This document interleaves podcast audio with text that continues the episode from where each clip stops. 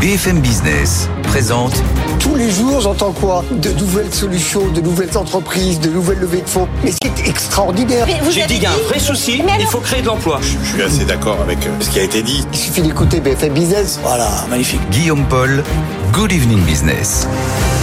Allez, 18h, soyez les bienvenus comme tous les soirs dans Good Evening Business. Dans l'actualité ce soir, il y a un chiffre magique, mesdames, messieurs, c'est 3000 milliards. Sauf que vous allez voir que de la façon dont on l'aborde, c'est pas du tout la même histoire. D'un côté, vous avez la dette publique française qui, ça y est, on s'y attendait, vient de passer officiellement la barre des 3000 milliards d'euros. L'INSEE l'a annoncé ce matin. Ça fait pas plaisir, mais c'est pas une surprise.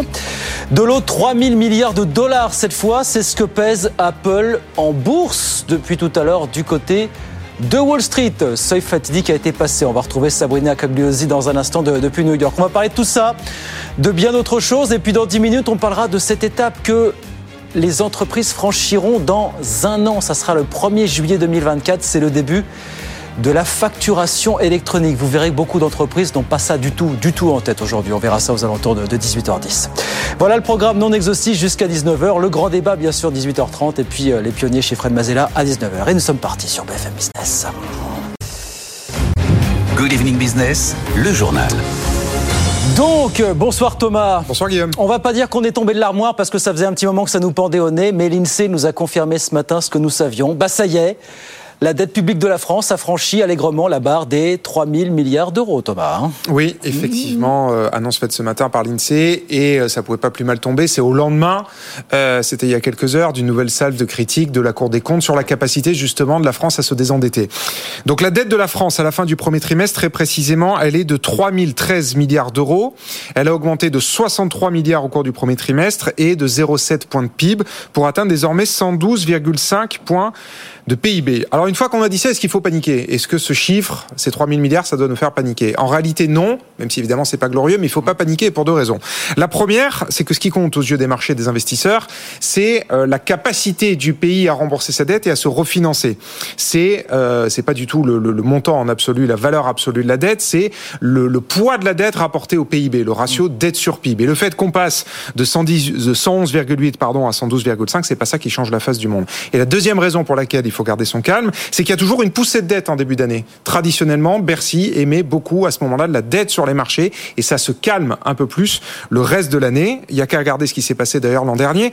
Euh, la dette est montée au premier trimestre 2022 à 114,8. À la fin de l'année, on était à 111,8. Mmh. Le, le, ratio, il s'est dégonflé 3 points oui. entre le début et la fin de l'année. Et c'est normalement aussi ce qui va se passer cette année, euh, même si en conclusion, l'objectif d'aller chercher, c'est l'objectif de Bercy, d'aller chercher 109,6% de dette en fin d'année. Maintenant, au vu de ces chiffres, est quand même un peu plus difficile à aller chercher. Et il va falloir de bonnes surprises du côté de la croissance pour y arriver. D'ailleurs, du côté des marchés, on continue d'emprunter dans les mêmes taux. Il n'y a pas de poussée du côté des 10 non, ans aujourd'hui. Ce chiffre n'a rien fait bouger aujourd'hui. Ce chiffre n'a absolument rien fait bouger et les marchés savent à qui il s'adresse. Il y a un gros travail de France Trésor, l'agence oui, France Trésor, évidemment. Exactement, qui est chargé d'émettre la dette. Ouais. Qui fait un boulot formidable au quotidien pour aller chercher de, de la dette. Merci beaucoup Thomas. Euh, on a quand même une bonne nouvelle aujourd'hui que nous a donné l'INSEE, c'est que l'inflation continue à, à, baisser en France. Elle est descendue à 4,5% en juin sur un an contre 5,1% le mois précédent, 5,9% le mois encore d'après, donc ça continue de baisser, chiffre également communiqué ce matin par l'INSEE. 18h03, je vous le disais, 3 000 milliards, c'est le chiffre du jour, c'est pas bon pour la dette française. C'est bon en revanche pour Apple qui vient de franchir là tout à l'heure la barre des 3 000 milliards de dollars de capitalisation. Bonsoir Sabrina, Sabrina Cagliosi depuis New York. C'est un sacré pic, un sacré barre là qu'on vient de franchir Sabrina. Hein ah là là, oui, il y a 3 000 milliards de dollars de capitalisation boursière. Alors c'est pas la première fois hein, euh, que Apple a dépassé ce seuil. Il l'avait fait déjà en janvier 2022, mais la grande question c'est de savoir est-ce que pour la première fois Apple va réussir à clôturer ce soir au-dessus de ce seuil? On verra. Pour le moment, c'est bien parti parce qu'on est sur vraiment de très très belles progressions. Apple prend 1,45%, mais l'ensemble du marché est également en hausse. 192 dollars 34. Apple qui réagit aujourd'hui à une note de City qui voit alors le titre grimper encore plus puisque City, tenez-vous bien, a fixé un objectif de cours à 240 dollars sur ce titre Apple, soit un potentiel de hausse de 27 7% encore. Euh, City qui, eh bien, euh, pointe du doigt la possibilité, la capacité d'Apple à augmenter ses marges. Et puis aussi, Apple, ce n'est plus qu'une société qui fait que du hardware, mais ça fait bien plus. Et c'est ce que met avant, en avant euh, City pour justifier euh, son objectif de cours ambitieux. Apple, donc, qui était la première compagnie américaine cotée à terminer, à passer le seuil des 1000 milliards de dollars de capitalisation boursière. C'était, souvenez-vous, en août 2018. Ça continue, ça continue. On garde un œil sur les 190 dollars 73. C'est ce seuil hein, qui fait passer Apple au-dessus des 3000 milliards de dollars. Donc, on y croit. C'est bien parti. Apple actuellement à 192 dollars 38. Et ben voilà pour Apple qui franchit donc une nouvelle fois cette barre des 3000 milliards de dollars de capi. Merci beaucoup Sabrina, Sabrina Kalogzi à, New York pour, euh, pour BFM Business. 18h05 dans l'actualité des entreprises. Il y a un groupe pour qui ça sourit toujours pas en bourse. En revanche, chez Casino, malheureusement. Bonsoir Mathieu Pechberti. Bonsoir Guillaume. Donc moins 32% hier à la Bourse de Paris et on a encore perdu aux alentours de 20% ce soir à la clôture. Qu'est-ce qui se passe depuis 24 heures là chez Casino, Mathieu? Écoutez, on assiste tout simplement à l'effondrement euh, de Casino euh, qui croule sous une dette euh, qui d'ailleurs augmente, on va dire chaque mois, puisque on est aujourd'hui à 7,5 milliards d'euros de dette. Casino a annoncé hier que les deux tiers de cette dette disparaîtraient, en tout cas seraient écrasés, convertis en capital, et donc les actionnaires, eux aussi, vont être entre guillemets écrasés par cette conversion en capital. Ils vont perdre Déjà, ils ont perdu la moitié de la valeur en deux jours. Casino ne vaut quasiment plus rien. Les analystes de Odo estiment que le cours de l'action euh, vaut en réalité 1 euro, alors que là, on est à 4.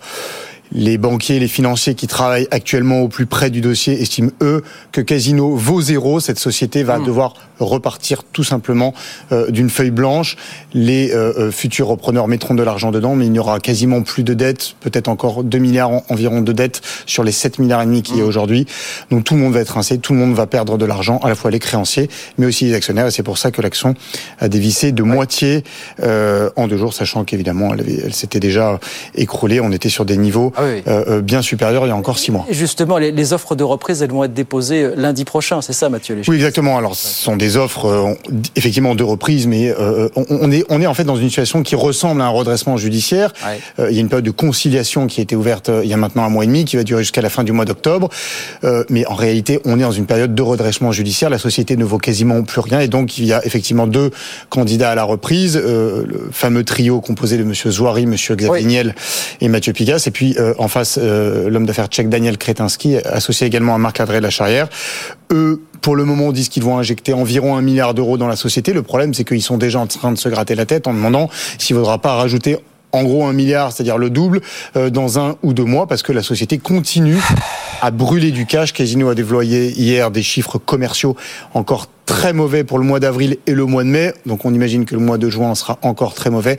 On est sur des chutes de 15% d'activité dans les hyper et les supermarchés on les regarde beaucoup parce que c'est eux qui perdent beaucoup d'argent, c'est eux qui consomment beaucoup de cash, mmh. et donc c'est eux qui font couler le navire Casino. La situation est vraiment totalement catastrophique. Et si la conciliation arrive à son terme fin octobre, encore une fois, ça serait plutôt pour une forme de redressement judiciaire. que pour un sauvetage à proprement parler. Autant dire que ce dossier est loin d'être conclu, qui va encore nous animer pendant euh, de nombreux mois. Tout l'été. Merci beaucoup, au moins tout l'été. Merci beaucoup Mathieu. Mathieu Pechberti avec nous sur, euh, sur BFM Business. Tiens, question pour terminer. Comment se porte le, marché du cloud euh, en France? Vous vous rappelez qu'il y a un an et demi, l'autorité de la concurrence s'était euh, penchée sur le sujet.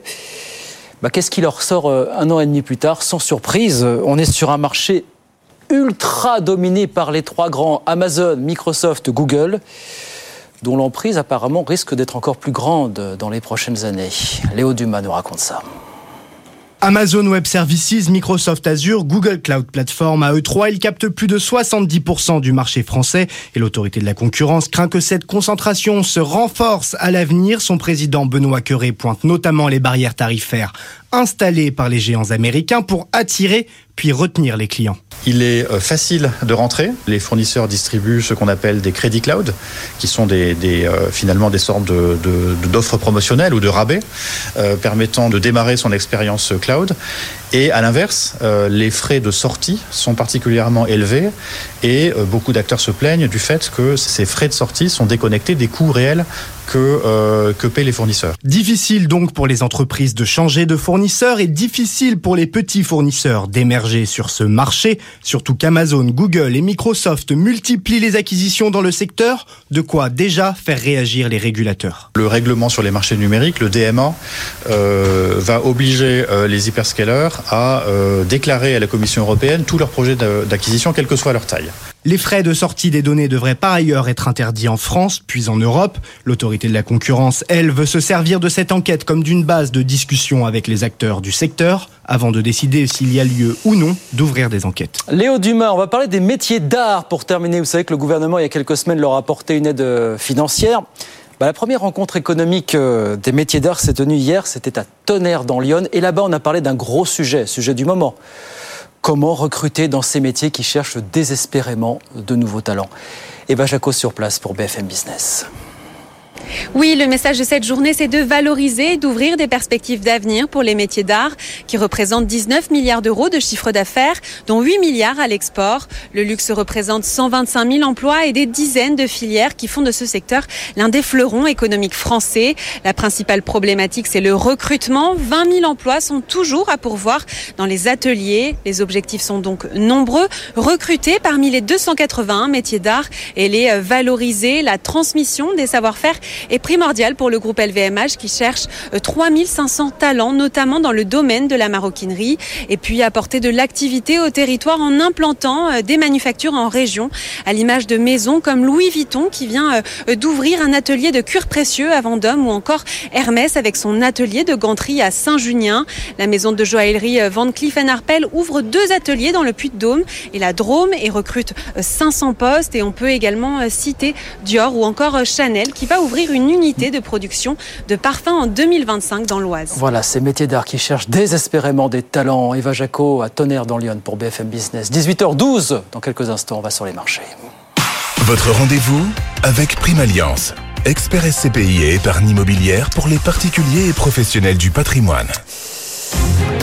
Les marchés, Étienne Braque, bonsoir. Euronext, la défense pour BFM Business avec une séance encore dans le vert ce soir à la clôture, Étienne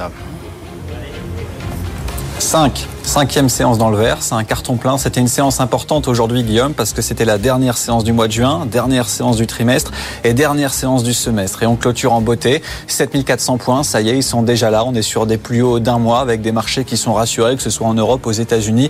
Une inflation qui ralentit un peu plus fortement qu'anticipé aux États-Unis. Et ça, vous imaginez que c'est une bonne nouvelle parce qu'à chaque fois, les marchés anticipent les mesures à venir des banquiers centraux. Donc vous avez une détente du marché obligataire, vous avez l'euro-dollar qui se reprend et puis les actifs risqués qui se reprennent, et puis dans le même temps, vous avez les entreprises qui vont bien, très bien. Souvenez-vous, hier, c'était Renault qui revoyait à la hausse ses perspectives, mardi, c'était Accor, et eh bien aujourd'hui, c'est Engie qui revoit très fortement à la hausse ses perspectives annuelles, un titre qui s'envole de quasiment 2% ce soir à la clôture.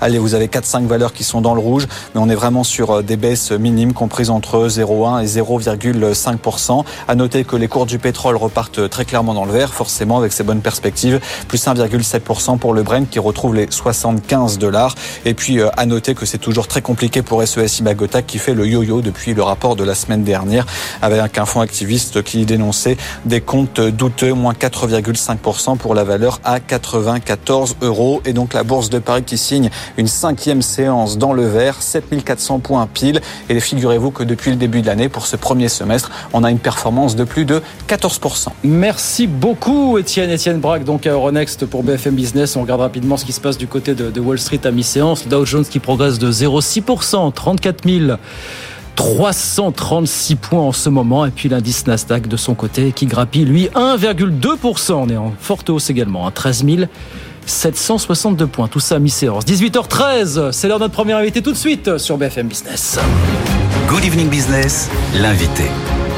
Pour parler d'une échéance, alors qui va rattraper beaucoup, même toutes les entreprises à partir du 1er juillet 2024. Donc ça sera dans un an, deux mois. On parle de quoi? On parle de la facturation électronique. Benjamin Royou est avec nous. Bonsoir Monsieur Royou. Bonsoir. Merci beaucoup d'être avec nous. Vous êtes directeur d'ECMA, filiale IT de l'ordre des experts comptables. Si on fait le pitch en quelques secondes, qu'est-ce que c'est ECMA exactement monsieur Donc ECMA, c'est la, c'est la filiale digitale de l'ordre des experts comptables. Ouais. Euh, donc on est là pour accompagner les experts comptables dans leur euh, digitalisation. Ouais. Et accompagner les experts comptables? Et on a besoin de quelques conseils pour vous s'agissant de cette facturation électronique, parce qu'on croit lire dans les études que beaucoup d'entreprises, alors n'ont pas ça en tête ou sont perdus C'est quoi le, le, le, nœud du problème aujourd'hui, Monsieur Royaux, finalement, euh, pour les entreprises? Alors aujourd'hui, effectivement, là, il faut savoir que la facturation électronique, ça va toucher 4 millions d'entreprises. Oui. Donc, euh, et dans ces 4 millions d'entreprises, on a plus de 3,8 millions qui sont des petites entreprises, des oui. TPE. Donc forcément, elles ne sont pas du tout au fait de cette euh, nouvelle, euh, nouvelle réforme. Ouais. 1er juillet 2024, qu'est-ce qui se passe exactement? Expliquez-nous. Ça concerne pas tout le monde ou est-ce que ça concerne tout le monde finalement? Alors, 1er juillet 2024, ouais. finalement, ça concerne ces 4 millions d'entreprises. Pourquoi? Puisque dans le même temps, qu'est-ce qui va se passer? Les grandes entreprises, par exemple, les fournisseurs d'énergie, ouais. euh, d'électricité ou autres, vont émettre des factures au format électronique et toutes les entreprises devront être en mesure de réceptionner ces ça. factures au format électronique. C'est ça, c'est ça. Et le du problème, c'est quoi? Alors, je, je, vous ressors une étude que j'ai trouvée il y, a, il y a de ça euh, quelques, quelques semaines qui est intéressante, une étude réalisée euh, par Riguette, qui est une plateforme de gestion financière et comptable, qui nous dit plus de la moitié des patrons ou des DAF de PME qu'on a interrogés savent ce que c'est, mais seulement 11% sont capables de définir correctement ce qu'est la facture électronique dans le cadre de cette réforme. 60% confondent la facture électronique avec une simple facture envoyée par mail. Donc il y a encore beaucoup de choses qui sont pas claires aujourd'hui dans l'esprit des. C'est exactement ça. En fait, il faut tordre le, le cou aux idées reçues.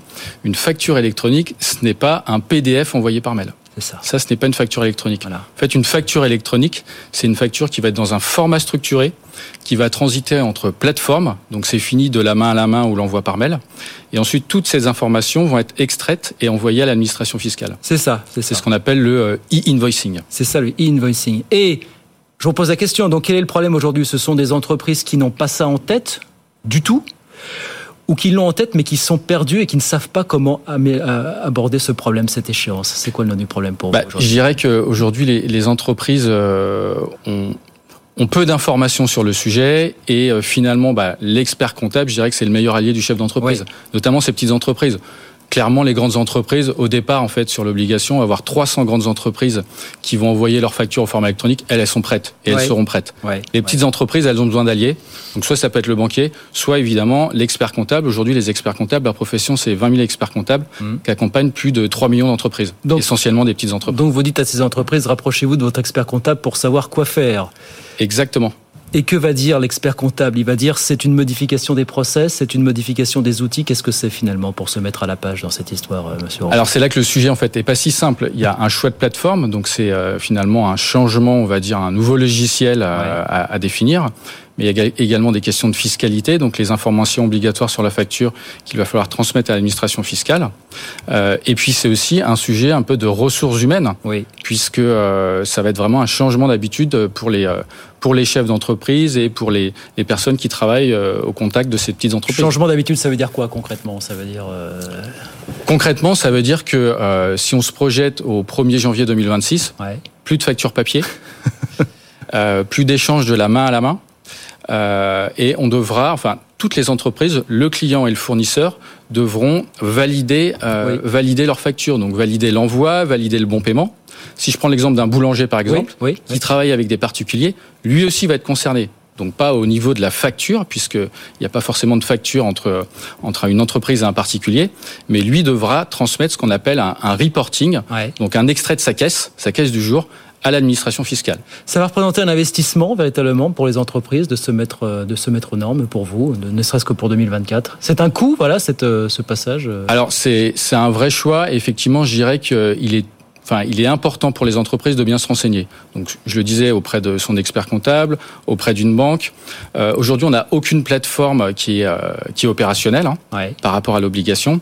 Euh, et finalement, une entreprise aura deux choix. Ce sont des plateformes qui devront être homologuées, évidemment. Hein, D'accord. Exactement. Donc, l'entreprise aura deux choix en fait. Soit elle choisit euh, la plateforme publique, qui sera gratuite, entièrement gratuite, comme ce qui existe aujourd'hui pour euh, pour ce qu'on appelle Chorus pour la facturation avec avec les, les, entreprises publiques. soit sinon, elle aura la possibilité de choisir une plateforme privée qui sera certifiée par l'État, évidemment avec des services complémentaires, mais forcément qui seront qui seront payants. Est-ce qu'ils vont choisir euh, une plateforme en fonction de ses besoins? Là, on va se retrouver dans une espèce de jungle, à moins que ce soit déjà le cas. Est-ce qu'on est dans une espèce de jungle, effectivement, où les offres pullulent, avec, comme toujours, du bon et du moins bon, finalement, Monsieur Royou? Comment ça se passe aujourd'hui, concrètement bah, Ce que je disais, c'est pour ça que l'entreprise, en fait, elle doit être un peu proactive. Et euh, proactive, ça veut dire surtout ne pas se précipiter, mais se renseigner. Oui. Donc se renseigner, il y a pléthore d'offres. Il y a aujourd'hui des acteurs qui prétendent être déjà plateforme certifiée, alors que la liste sera publiée euh, fin d'année, voire début 2024. Ah, déjà se disent déjà certifiés, homologués. Alors, Exactement. Ah oui, mais alors comment on démêle le vrai du faux dans cette histoire finalement euh C'est pour ça qu'il faut se renseigner auprès de son, interlocuteur de confiance. Oui, Et l'interlocuteur, aujourd'hui par exemple, l'expert comptable, c'est lui qui a accompagné le chef d'entreprise sur les 35 heures, sur le prélèvement à la source, sur la DSN naturellement, c'est l'allié pour accompagner le, accompagner le chef d'entreprise, la petite entreprise en particulier, sur euh, sur ces sujets de fiscalité qui peuvent être un peu complexes et l'orienter sur les sur les bons choix. Si je reprends l'exemple du boulanger, par exemple dans, dans, les critères de choix, euh, forcément il y a l'utilisation de cette plateforme, mais par exemple il faudrait que cette plateforme soit reliée à son à sa caisse. C'est ça pour que automatiquement les informations soient récupérées et immédiatement transmises à l'administration fiscale. Mais voyez, on en parle aujourd'hui, c'est dans un an. Bon, un an, ça laisse largement le temps, mais à partir du moment où on se dit, je vais me pencher aujourd'hui sur le sujet, entre le moment où on prend un petit peu son temps, voilà, pour choisir tel ou tel interlocuteur, se renseigner. Il faut combien de temps pour mettre ça en place de manière correcte et sans précipitation finalement pour vous en moyenne? Il faut quoi? Deux mois, trois mois, six mois pour euh, Je dirais que c'est entre entre deux entre deux et six mois. Entre deux et six mois. forcément, ça dépend de la taille de l'entreprise. Pour une grande entreprise, c'est beaucoup plus long. Mais pour euh, le, les, entreprises qui sont les 3 millions 800 000 petites entreprises, c'est entre c'est entre deux et globalement entre deux et trois mois. Bon. Pour se former à la plateforme, oui. le mettre en place et puis habituer, euh, habituer voilà, ses, euh, ses collaborateurs à l'utilisation. On va dire que pour celles et ceux qui ne sont pas encore penchés sur le sujet, il faudra voir ça à la rentrée de septembre finalement. Voilà. Vous craignez que beaucoup se réveillent Est-ce qu'il faut craindre que beaucoup se réveillent euh, bah, dans la dernière ligne droite, finalement, en début d'année, voire au printemps 2024, c'est un risque, malheureusement. Ça. Alors, c'est même pas un risque, c'est que c'est ce qui va se passer. Ça va se passer comme ça. C'est ce qui va se passer. Enfin, on a, réalisé une étude dernièrement auprès de la profession des experts comptables et on va réaliser une à la rentrée auprès des entreprises. Euh, on sait qu'une grosse partie va mettre en place euh, cette réforme euh, sur le premier semestre 2024. Oui. Bon, deux à six mois, ça que vous nous dites finalement. Donc il est opportun, il serait bon, si ce n'est fait maintenant, de s'y pencher dès la rentrée de septembre. Voilà. Exactement. C'est le message qu'on fait passer ce soir. Merci beaucoup, Benjamin Royou. Merci de passer nous voir pour ces explications très claires. À un an demain de, de l'échéance, la facturation électronique, on va en reparler de plus en plus. Benjamin Royou, directeur d'ECMA, filiale IT de l'Ordre des experts comptables. Merci beaucoup d'être passé nous voir ce soir sur le plateau de, de BFM Business. 18h22, le grand débat arrive dans un instant. Jusqu'à 19h, la dette française qui franchit allègrement la barre des 3 000 milliards d'euros. On va en parler. Les émeutes et la question des décrocheurs toujours. Et puis l'immobilier, ça se corse. Le taux d'usure passe demain à 5,09%. On est sur des niveaux là qu'on n'a pas vus depuis 2014. Tout ça dans un instant, bien sûr. À tout de suite. Good Evening Business, le débat. Allez, 18h25, c'est parti pour le grand débat jusqu'à 19h en direct sur BFM Business. Lucille Schmitt est avec nous. Bonsoir Lucille Schmitt, vice-présidente de la Fabrique écologique. Valérie Duesruf est avec nous. Bonsoir Valérie. Bienvenue également, avocate en droit du travail. Bruno Coquet est avec nous. Bonsoir Bruno. Bonsoir. Docteur en économie, expert associé à l'OFCE. Alors, pour tout le dire, si vous me passez l'expression, nous ne sommes pas tombés de l'armoire quand l'INSEE nous a annoncé ce matin qu'au premier trimestre, la dette publique de la France avait franchi la barre des 3 000 milliards d'euros. Chiffre que tout le monde attendait, qui n'affole personne, ni les marchés, ni personne. Comment est-ce que vous regardez ce chiffre astronomique, euh, Lucille Schmidt, finalement euh, bah, Je me dis qu'il faut regarder euh, comment est structurée cette dette. Je me dis aussi que le sujet, c'est Comment est-ce que la note de la France, euh, on sait que Standard Poor's n'ont pas dégradé la, note de la France récemment, est-ce que ça peut avoir une influence? Et puis je me dis aussi que sur la question européenne, puisque c'est en 2024 qu'on doit réfléchir au pacte de stabilité euh, budgétaire, euh, est-ce que ça va affaiblir la position française ou pas?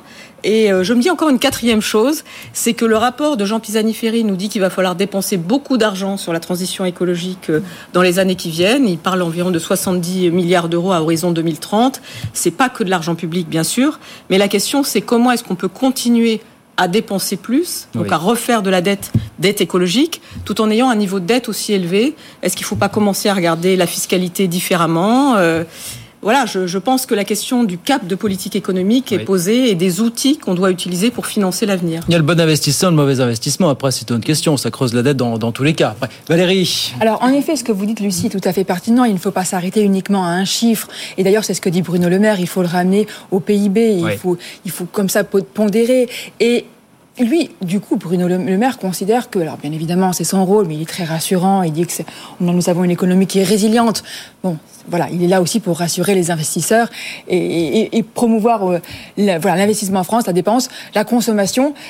Je pense qu'il y y a quand même une inquiétude à avoir quand même sur le montant du déficit parce qu'en réalité, et on le sait depuis plusieurs mois, depuis plusieurs années maintenant, le déficit se creuse à cause euh, du Covid, à cause de toutes les mesures mmh. qui ont été euh, accordées aux Français, à cause de la crise énergétique. Donc évidemment, ça vient alourdir le déficit.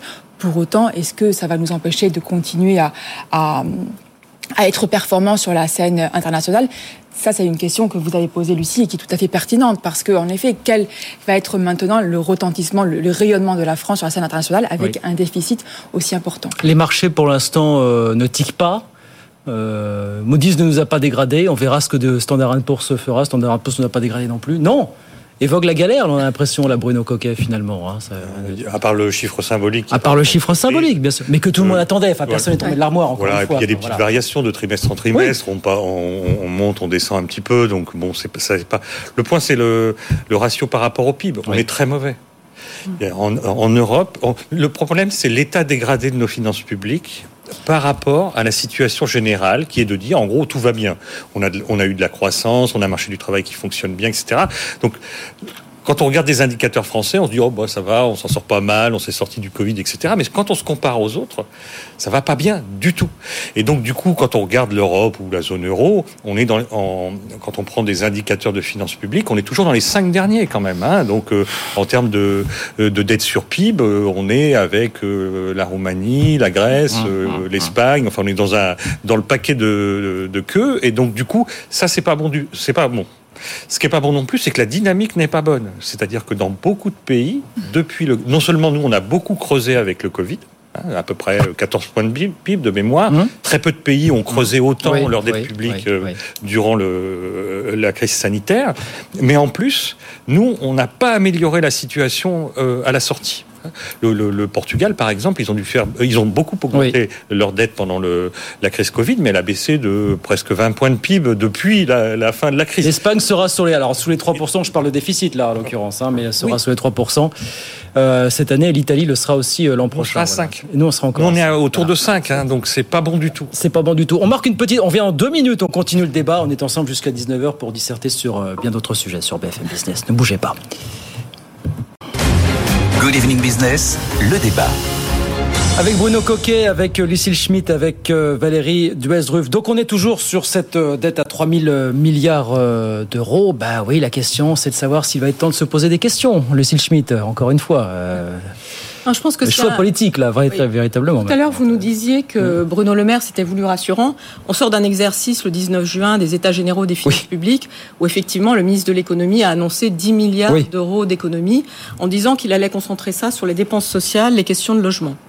Euh, je trouve ça assez intéressant, c'est-à-dire qu'au moment où les Français ont le sentiment que euh, les services publics, malgré ces dépenses, ne sont pas au mieux de leur forme, ça a été assez critiqué par l'opposition et je peux le comprendre. Euh, L'important, c'est me semble-t-il plutôt de s'intéresser de manière plus structurante à la façon dont il faut dépenser et avoir des recettes aujourd'hui. On a devant nous, euh, euh, par exemple, une éducation nationale qui mmh. n'est pas en très bon état. Mmh. On a devant nous, je le disais, la transition écologique. Euh, on a devant nous cette question, au fond, d'arbitrage entre la bonne dette et la mauvaise dette. Et on a effectivement à se dire que, au fond, on a bien résisté pendant la crise du Covid, mais aussi la répartition de la dette aujourd'hui, si elle est aussi importante en faveur de l'État, c'est parce qu'on est un État très centralisé et qu'ailleurs, les collectivités locales, par exemple en Allemagne, assument les dépenses de santé. Donc il y a un vrai sujet. Vous savez, aujourd'hui, il y a un débat entre les collectivités locales et l'État sur la façon dont les collectivités locales pourraient continuer à être ponctionnées euh, là-dessus. elles ont déjà dit qu'il n'était pas question de les ponctionner, qu'elles n'étaient pas si, en si bon état que ça, leurs finances. Euh, c'est un vrai sujet parce qu'elles sont tout cas un bien meilleur état ça, que celle de Ça s'appelle avoir un cap, ça s'appelle avoir une vision pour le pays, ça, Lucille Schmitt, tout simplement, ce qu'on n'a pas aujourd'hui, véritablement. Enfin, Alors, je ne sais pas s'il faut que je me prononce là-dessus, mais en tout cas, ce qui est clair, c'est qu'il faut en tout cas penser l'avenir des finances publiques et pas seulement les économies à l'année l'année. Ah, mais là, et ça, c'est aussi une question européenne. Mais c'est le, le, temps politique qui veut ça, en même temps, d'une certaine façon. Raisonner à court terme, voilà. C'est. Euh, oui, mais le temps politique, il peut aussi euh, vouloir de raisonner à long terme. Moi, je ne vois pas où. Le, point, c'est, euh, pour rebondir dans le même sens, et ce que j'ai dit tout à l'heure aussi, le point, c'est on dépense beaucoup et on dépense de manière inefficace. Oui. Hein Quel que soit le secteur, on voit bien que les unes après les autres, on voit bien que les politiques publiques sont mises en cause. On va parler de l'apprentissage dans pour un le, instant, Pour leur inefficience. Et donc, du coup, il y a déjà une question là. C'est-à-dire, structurellement, pourquoi on est plus mauvais que les, nos, nos voisins sur l'efficience des politiques publiques? Ça, c'est un premier point. Le deuxième point, c'est il va falloir dépenser pour la transition euh, écologique. Donc, il va falloir, euh, outre des, des, des problèmes d'efficience, regarder un petit peu qu'est-ce qu'on a fait de différent des autres. Et ce qu'on fait de différent, c'est que de manière générale, on avait depuis une cinquantaine, enfin depuis l'après-guerre, euh, des politiques sociales qui étaient basées sur des assurances sociales. Ce qu'a fait l'État, c'est qu'il les a reprises, elles marchaient plus ou moins bien, etc. Mais il les a reprises à son compte et il les a mises dans le champ de la redistribution. Mmh. Et donc, du coup, on a un grand paquet euh, je ne dis pas que l'État, sa fonction, c'est bien de, de, de, résorber les inégalités à la marge, mais quand l'assurance, que ce soit vieillesse, santé, chômage, elle fonctionne, euh, ce n'est pas à l'État de le faire. Et ça, c'est un moyen aussi de limiter la dépense publique en, en, en extrayant du, du, du, du grand euh, pot où il y a tout euh, des dépenses qu'on on peut, euh, dont on peut calculer l'efficience assez facilement. Valérie Desreuves, pour, pour conclure cette, Euh, cette séquence. alors, vous, vous élevez le débat, c'est très bien. Moi, je vais parler en tant que euh, française. Citoyenne. Euh, citoyenne, exactement. J'avais une discussion récemment avec un ami qui s'est expatrié euh, en Nouvelle-Zélande, en tout cas à l'étranger, et qui a ce recul maintenant depuis 10 ans, que lorsqu'il revient en France, constate la paupérisation de la France et la perte du pouvoir d'achat, et, était surpris par ça. Et moi, j'étais assez... euh, Enfin, j'y croyais pas trop. J'étais assez circonspecte par rapport à ce qu'il me disait. Et puis, j'ai prêté attention. Je suis allée récemment aux États-Unis et j'ai prêté attention et je me rends compte qu'en effet, la, la population française s'est euh, considérablement paupérisée et qu'il y a la classe moyenne qui, a, qui est en effet en train de disparaître. Et ça, ça parle peut-être davantage aux Français qu'un Hmm. déficit, un taux de déficit qui est très élevé, mais voilà, qui ne parle pas concrètement. Et concrètement, c'est quoi la réalité des Français aujourd'hui? C'est quand même une paupérisation avec Hmm. des perspectives d'avenir en France pour nos jeunes qui sont pas terribles et qu'on constate d'ailleurs avec l'actualité brûlante, pour ne pas dire autre chose. Absolument, mais on y vient tout de suite effectivement à, ces émeutes. Alors effectivement, on va, on va parler un petit peu de, de euh, bah, revendication de ces jeunesses. Il n'y a, pas effectivement dans, de- ce que ce que traduisent les émeutes, c'est effectivement la, perte de repères de, la jeunesse. On donnera quelques chiffres euh, aussi. D'abord qu'on écoute Emmanuel Macron qui est monté au créneau pour appeler les parents des jeunes qui sont dans, les rues aujourd'hui à la, à la responsabilité. Écoutez le, le président de la République. Dans ce contexte, je finirai mon propos en appelant tous les parents à la responsabilité. Il est clair que le contexte que nous vivons, on le voit, euh, est la résultante de groupes parfois organisés, violents et équipés, que nous condamnons, que nous appréhendons et qui seront judiciarisés, mais également de beaucoup de jeunes. Un tiers des interpellés de la dernière nuit sont des jeunes, parfois des très jeunes. C'est la responsabilité des parents de les garder au domicile. Et donc il est important pour la quiétude de tous que la responsabilité parentale puisse pleinement s'exercer et j'en appelle au sens de la responsabilité des mères et des pères de famille. La République n'a pas vocation à se substituer à eux. Voilà. Alors on disait, il y a beaucoup de choses dans cette violence, notamment l'expression d'une colère, d'une détresse d'une partie de la jeunesse qui euh, qui n'arrive pas à s'insérer dans, dans la vie active. Je voudrais redonner ce chiffre que donnait l'Insee, qui nous dit en début d'année, vous aviez quand même 13% des 15-29 ans qui sont ce qu'on appelle des NITS, selon le terme anglo-saxon, sans emploi, sans formation, sans diplôme. Ça représente 1,4 million de personnes. Est-ce qu'il faut, à la lueur de ce que l'on observe de nouveau, se dire, bah oui, euh, l'argent aussi doit aller là, effectivement, dans, l'aide à l'insertion de, ces jeunes, finalement, sans, le moindre repère Valérie, comment est-ce que vous regardez cette... euh, Euh, parce que, par exemple, ce matin, j'ai entendu euh, quelqu'un dire il faut supprimer les allocations familiales. En, en, en représailles. Pour les parents qui ne laissent pas... Voilà, ne- euh, voilà. Alors je trouve que c'est un peu facile parce que si on concentre le débat sur la question de la- des allocations familiales, de l'argent que nous versons aux familles, c'est à mon avis détourner le débat. Euh, donner de l'argent, c'est une attitude un petit peu servile finalement. Euh, et on ne il ne s'agit pas de donner de l'argent, mais plutôt de donner des moyens. Donnons des moyens aux parents euh, d'élever leurs enfants correctement. Donnons des moyens aux enfants de pouvoir suivre une formation, de pouvoir suivre un apprentissage, de pouvoir trouver un enseignement qui leur corresponde. Et ça, c'est important parce qu'aujourd'hui, l'école n'est pas forcément toujours accueillante pour des enfants qui ont un parcours un peu atypique. Et surtout, commençons aussi par les extraire à des quartiers où, venons euh, donner une éducation dans les quartiers. Enfin, il y a beaucoup de choses à faire. on ne peut pas se contenter de dire euh, il faut supprimer les allocations familiales ou il faut les condamner. Il faut appeler à la responsabilité des parents, ce que dit Emmanuel Macron.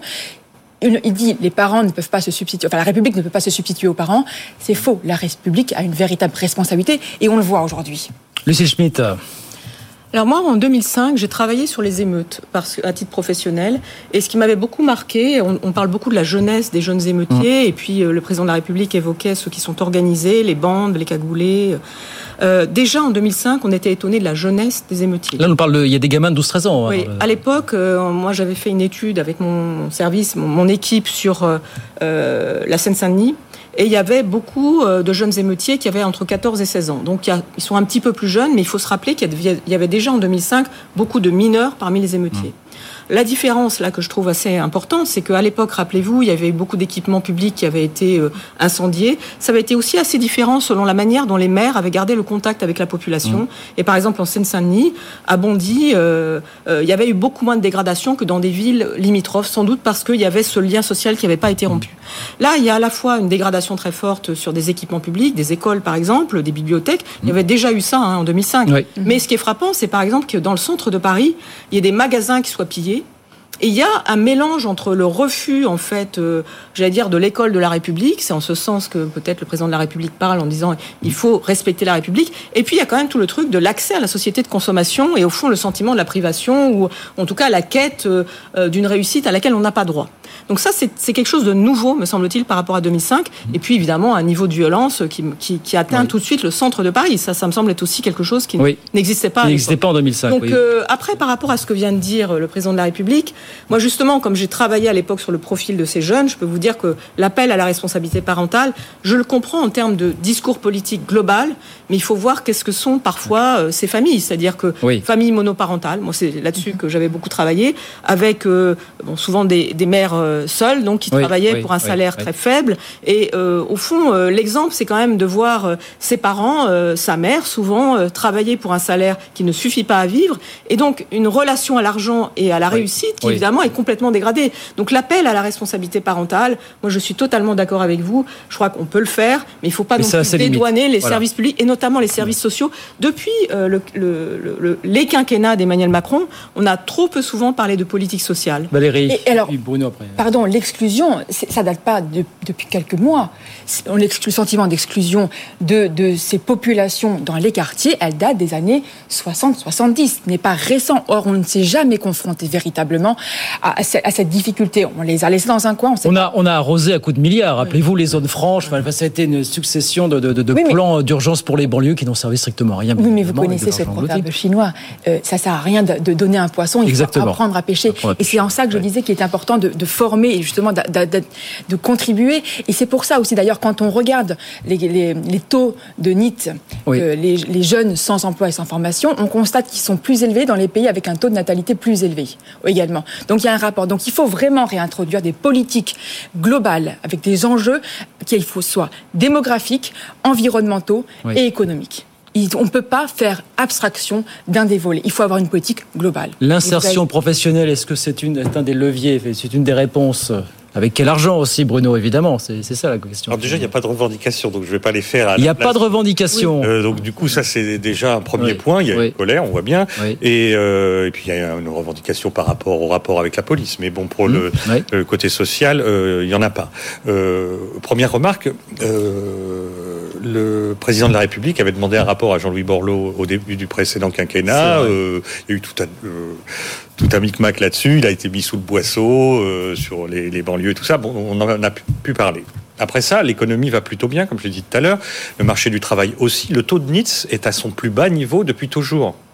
Donc euh, on est à 12,3% exactement, euh, fin, là en ce moment, et c'est le même niveau qu'avant le, Covid, et, donc parce que c'était remonté un petit peu entre deux, et donc du coup, de ce point de vue-là, on, on se dit que les politiques de l'emploi elles ont fait le job. Par ailleurs, quand on regarde les contrats aidés, ils sont à un niveau historiquement élevé, Mm. alors que le chômage est à un niveau historiquement bas. Donc du coup, le- le- la dépense de l'État et le nombre de contrats sont extrêmement importants.